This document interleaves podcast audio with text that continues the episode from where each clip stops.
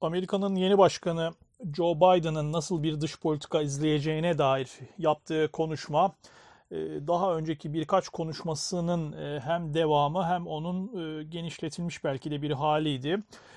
Bu konuşmaların tamamını topladığımızda Biden'ın birkaç maddede nasıl bir dış politika izleyeceğinin ipuçlarını almış oluyoruz. Bunları eğer maddeleştirirsek şöyle bir sonuç yapabiliriz. Birincisi Biden tabii çok temel olarak Trump'ın e, izlediği önce Amerika politikası döneminin sona erdiğini, e, bunun yerine Amerika geri dönüyor, diplomasi geri dönüyor e, başlıklı bir yeni dönem politikası izleneceğini söylüyor. Hakikaten yani önce Amerika'dan vaz mı geçildi, diplomasi geri mi dönüyor, böyle bir durum var mı? Onu birazdan açacağız Biden'ın konuşmasının detaylarını konuştuktan sonra e, öncelikle şunu söyleyelim. Hani Biden'ın dış politikasında neler var? Maddelersek birincisi Biden e, çok açık bir şekilde Amerika'nın hem Pasifik'te hem de Atlantik'te e, küresel e, liderlik rolü üstleneceğini söylüyor. İkincisi e, Amerika'nın geleneksel müttefikleriyle yakın işbirliğine geri dönüleceğini söylüyor. Burada kastettiği tabii esas olarak Avrupa Birliği. Üçüncüsü Asya Pasifik bölgesinde de ittifakları güçlendireceğiz deniliyor. Burada tabii Hindistan'la ilişki, ASEAN'la ilişkiler, e, tabii mevcut e, Avustralya, Japonya, Güney Kore gibi müttefikleriyle ilişkiler e, kastediliyor. Dördüncüsü Biden gereksiz çatışmalarda rol almayacaklarını ilan etmiş durumda.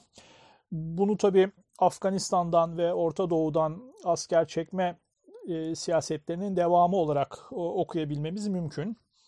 E, beşinci ve son olarak da şunu söylüyor dış politikasının e, çerçevesini e, çizerken Çin ve Rusya başta olmak üzere otoriter devletlere baskıları arttıracağız diyor. İşte bu beş madde Biden'ın nasıl bir dış politika izleyeceğinin e, çerçevesini e, çizmiş oldu. Peki girişteki sorumuza dönersek diplomasi geri dönüyor sözü, Biden'ın bu sözü doğru mu?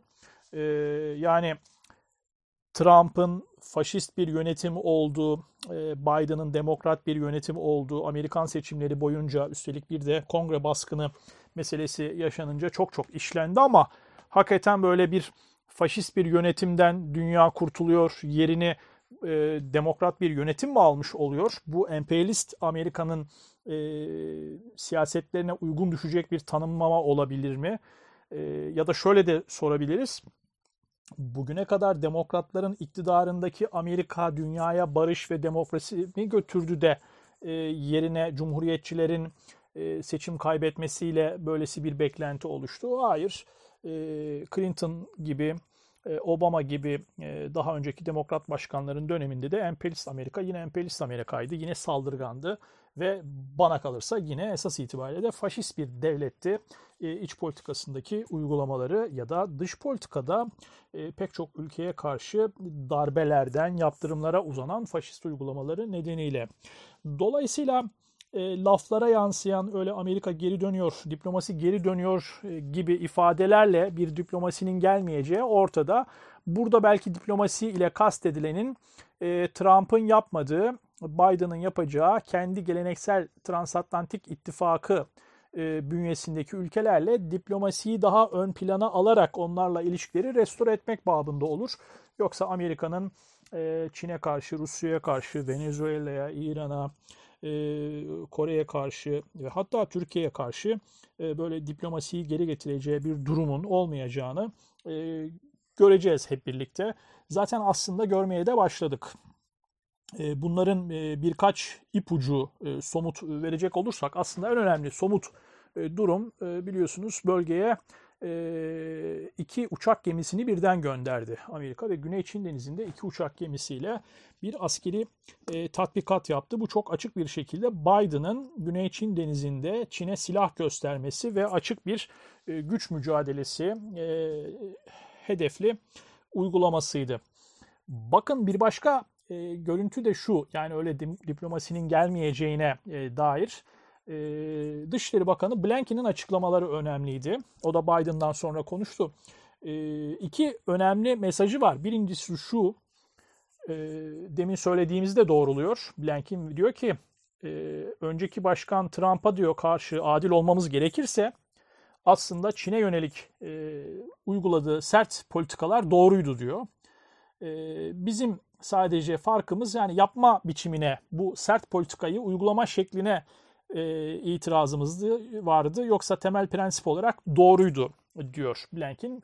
Böylelikle Trump'ın başlattığı o ticaret savaşlarını, Trump'ın Çin'in e, önemli teknoloji şirketlerine uyguladığı yaptırımları, e, Trump'ın e, salgın gibi bir meselede bile bunun Çin ekonomisine zarar vereceğini düşünerek önce e, meseleyi ciddiye almayıp e, sonra salgın kendisine geldiğinde ve bunu beceriksizce e, yönetemediğinde bir ırkçılık yapıp Çin virüsü demesi ya da topu doğrudan Çin'e havale eden yaklaşımları, Çin'in dünyayı geç bilgilendirdiği gibi iddialarla küresel bir salgın mücadelesi yürüteceğine bir Çin'le bunu savaşa dönüştürmüş olması gibi siyasetler toplamda aslında yeni Biden yönetimi tarafından da onaylanmış oldu Blinken'in bu açıklamasıyla. Evet, Başkan Trump'a adil olmamız gerekirse Çin'e karşı sert yaklaşımı doğruydu. Doğru olan buydu. Bunu yapma şekli yanlıştı ama temel prensip olarak doğruydu diyor Blinken. Fakat Blinken'in belki de bu açıklamasından çok daha vahim olan, çok daha e, diplomasi geri geliyor diyen Amerika'nın sözlerinin sahteliğini ortaya koyan sözleri vardı aynı konuşmada. Şöyle söyledi. E, Xinjiang bölgesinde Uygurların hakları ihlal edildiğinde veya Hong Kong'da demokrasi suistimal edildiğinde bizim askeri olarak muhtemel bir saldırıyı caydıracak şekilde konumlanmış olmamız, etkili bir şekilde rekabet edebilmemiz için insanımıza yap, e, yatırım yapmamız gerekir. Tüm bunları yaparsak ve tüm bunlar bizim kontrolümüzde olduğunda Çin ile güçlü bir pozisyondan ilişki kurabiliriz diyor. Bu olabildiğince vahim bir e, konuşma, bir dış politika yapıcı, dış politika uygulayıcı isim tarafından dile getirilmiş. E, bu tam bir faşist bir zihniyet. E, Uygur ya da Hong Kong gibi Çin'in iç işleriyle ilgili iki mesele üzerinden o iki meseleyi caydırıcı bir kuvvet bulundurmaya, bu iki mesele nedeniyle bölgede bir caydırıcı kuvvet, askeri kuvvet bulundurmak gibi bir iddiayı ortaya koyan bir yaklaşım, bir diplomasi yaklaşımı değildir. E, daha çok saldırgan, emperyalist karakter taşıyan bir yaklaşımdır. Bu da yeni Biden e, yönetiminin aslında e, uygulayacağı çizginin ipuçlarını vermiş durumda. Böylesi bir saldırganlık içerisinde olacağı görülüyor Biden yönetiminin. Yani Hint-Pasifik stratejisiyle Hindistan'dan Japonya'ya kadar Amerika'nın Çin'i kuşatma, Güney Çin denizinde, Doğu Çin denizinde e, Çin'in egemenlik alanlarını zorlayarak e, onu e, bölgesine hapsetmek şeklinde özetlenebilecek bir stratejiyi Biden'ın da sürdüreceği hatta buralarda daha da saldırgan bir pozisyon içerisine girebileceğinin işaretleri var. Demin de söylediğimiz gibi bunun ilk uygulaması da Güney Çin Denizi'nde iki uçak gemisiyle birlikte yapmış oldukları askeri tatbikattı. Buradan anlaşılan e, Amerikan yönetiminin Çin'le birlikte e, küresel sorunların bu kadar ağır seyrettiği bir dünyada işbirliğini değil e, sonuna kadar e, rekabeti ve bu rekabeti üstelik saldırganlaşarak uygulayacağı bir çizgiye geleceği görülüyor. Görülüyor da peki sonuç ne olur? Aslında e, şu olur yani Trump açısından o haklı buldukları Trump uygulamalarıyla kıyasladığımızda Trump ne o e, mücadelesinden ne kazandıysa Biden de onu kazanacak. Yani koca bir hiç. E, Trump'ın özel olarak Çin'le yürüttüğü e, ticaret savaşının e, bir bilançosu Batı basınında da yapıldı. İngiliz basınından e, Amerikan basınına pek çok e, medyada bununla ilgili somut rakamlara dayalı e, değerlendirmeler yapıldı ve önemli ekonomi gazetelerinin ve dergilerinin vardığı temel sonuç şu oldu. Yani bu ticaret savaşını Trump kaybetti. demişlerdi. Bunun da zaten çeşitli rakamlarla sonuçları vardı. Ben de yine CRI Türk'teki bir makalemde o ticaret savaşının sonuçlarına dair Trump'ın görevi bırakmasına bir birkaç gün kala o rekabetin bilançosunu yazmıştım. Şu anda bizi dinleyen değerli dinleyicilerimiz CRI Türk'ün internet sitesinden o makaleye ulaşıp tek tek o rakamları da inceleyebilirler. Dolayısıyla bu rakamların bir benzerinin yeniden Biden döneminde de her yıl yaşanacağını göreceğiz. Zaten şu andan da o rakamların ne olabileceğine yönelik öngörülerin ve projeksiyonların tutulduğunda da benzer tabloların yaşanacağının izlenimleri var. Üretim, ticaret, cari açıklar, fazlalıklar, doların toplam küresel rezerv içerisindeki payının artıyor mu yoksa azalıyor mu oluşu gibi pek çok mesele, teknoloji devleri arasındaki rekabet, yapay zeka gibi önemli yeni teknoloji alanlarında hangi ülkenin şirketlerinin çok daha önemli atılımlar yaptığı ve buradan uzanıp işte patent sayılarına kadar varabilecek geniş bir yelpazede Amerika ile Çin arasındaki sayıları karşılaştırdığımızda buradan varılacak sonuç bu modelle yani Amerikan saldırganlığıyla Çin'in durdurulamayacağı benzer şekilde Trump'ın uygulamalarının bir sonucu olarak Biden döneminde de Amerika'nın rakamlarının Çin karşısında kaybetmeye devam edeceği bir tablo ortaya çıkacak. Bu tabii esas itibariyle dünyaya kaybettiren, hele de şöylesi salgın döneminde dünyaya kaybettiren bir yaklaşım. Emperyalist Amerika enerjisini Çin'i Güney Çin denizinde sıkıştırmaya değil de bu küresel salgına karşı küresel işbirliği yaparak insanlığın geleceğine dair bir adım atacağına bu işleri yaptıkça sonuçta hem dünyaya hem de kendi halkına tabii önemli sıkıntılar yaşatmış oluyor.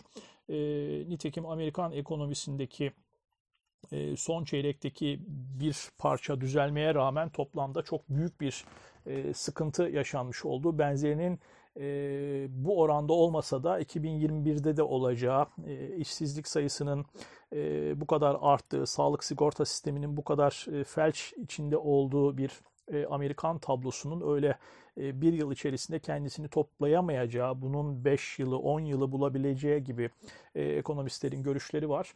Dolayısıyla tüm bunları değerlendirdiğimizde Amerikan uçak gemilerinin e, basıncıyla e, bu tabloyu değiştirebilecek bir durumun olmayacağını hep birlikte e, görmüş olacağız. Dolayısıyla öyle demokrasi geliyor e, diyerek e, Batı'yı belki bir parça aldatmış olabilir Amerika ama uygulamalarıyla Asya'daki e, büyük kuvvetlere e, gerçek saldırganlık e, hedefinin e, uygulandığı gerçeğini örtemez e, diplomasi palavrasıyla. E, bu tabii dünyanın önüne yeni bir sorun getirmiş olacak. Peki bu Amerikan saldırganlığı artarak e, süreceğe görünen bu Amerikan emperyalist saldırganlığına karşı dünya ne yapmalı? E, bu da önümüzdeki haftaların önemli konu başlıklarından biri olacak. E, ilerleyen haftalarda bunu da e, daha detaylı konuşmuş oluruz. E, şimdilik bu hafta bu kadar diyelim.